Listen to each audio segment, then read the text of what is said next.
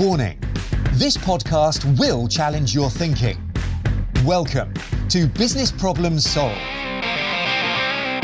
In this podcast, we help you solve your business problems by providing real examples and practical approaches to make today better than yesterday.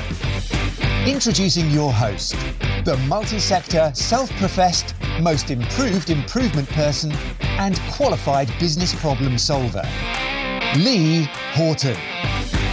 Hey, it's Lee. Welcome to Business Problem Solved. Don't start with a solution. That's what I want to have a chat with you about today. You've heard the famous saying you can take a horse to water, but you can't make it drink. I want to add another line to it. So you can take a horse to water, but you can't make it drink. You need to make it thirsty. That for me is the secret of successful change. If you have, so if you're if you're a change agent, a business leader, you might have read a book, you might have been on a course, you might have uh, you might have had experience in introducing some lean or Six Sigma or or some some tools and some elements. So you might want to in, introduce a Kanban or introduce um, a performance board or introduce um, 5S. But if you start a conversation using those words, you're starting with a solution. And that's not the best way to engage the person you're trying to influence the change with. So, you can take horse to water, but you can't make it drink. You have to make it thirsty. So, how do you make it thirsty? How do you make people? How do you get people to become thirsty for the solution and the tools and the things that you've got in your armour? You have to start with the problem. You have to start with the problem.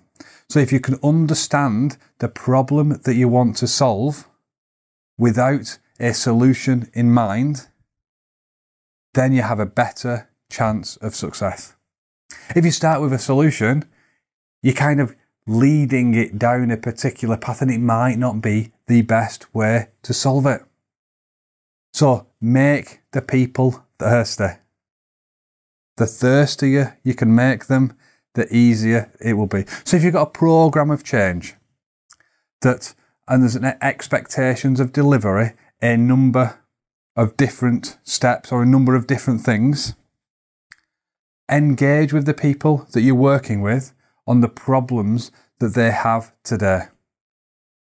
If you want to um, so if, if one of your objectives, so there's a number of change initiatives that have objectives of, of things like uh, introducing a meeting structure, um, performance boards, huddles, and to introduce that without identifying the problems that are caused. So it might be um, a lack of engagement. It might be no two-way communication. It might be no um, no forum for people to share their ideas. It might be no clear priorities identified and a lack of direction each day that people go into work.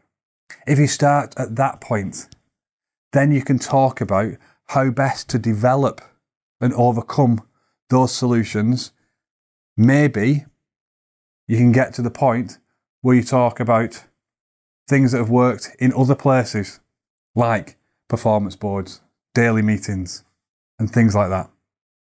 So you can take horse to water, but you can't make it drink. You've got to make it thirsty. That's by starting with the problems, understanding the problems. When I spoke to Michael Ballé um, on a previous podcast, he mentioned it's not about solving problems, it's about finding problems. That is the key to successful change throughout your ability to find problems. So, engaging the people that you work with, visually managing performance, having standards in place are all about being able to expose and find problems. So, the easiest way to make people thirsty and make people want certain change is to identify the problems with them and help them see that they can overcome them with your support. It's similar for strategic change as well.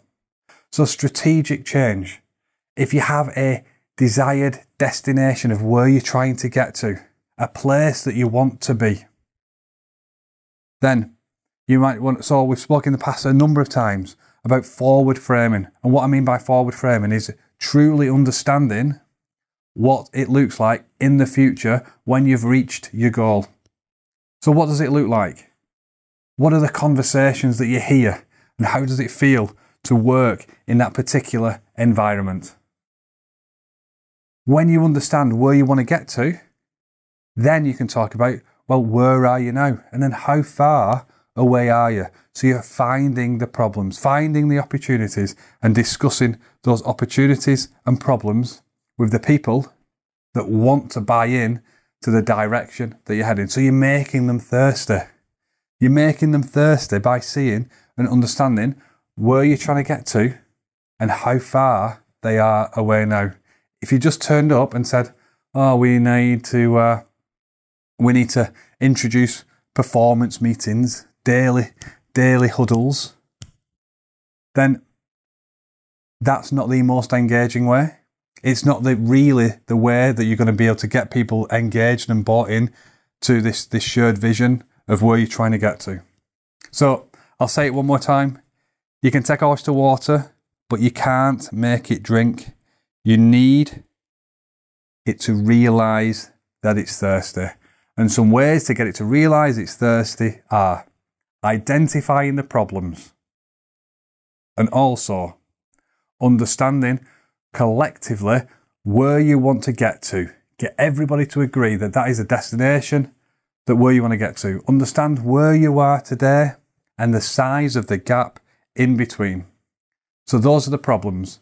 That's the opportunities that you need to overcome. And then you can develop the solutions to help you get there. And by developing the solutions with the people who know that the problems they've got a greater chance of sustaining because they're thirsty, they want it, they need it, they can see why that they're going to have to do this to get to where they want to get to.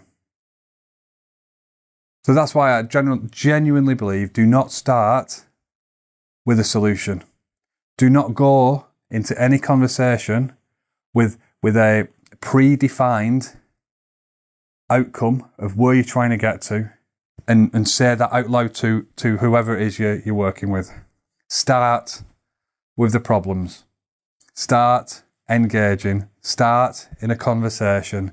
Start to understand exactly where you are now and where you're trying to get to.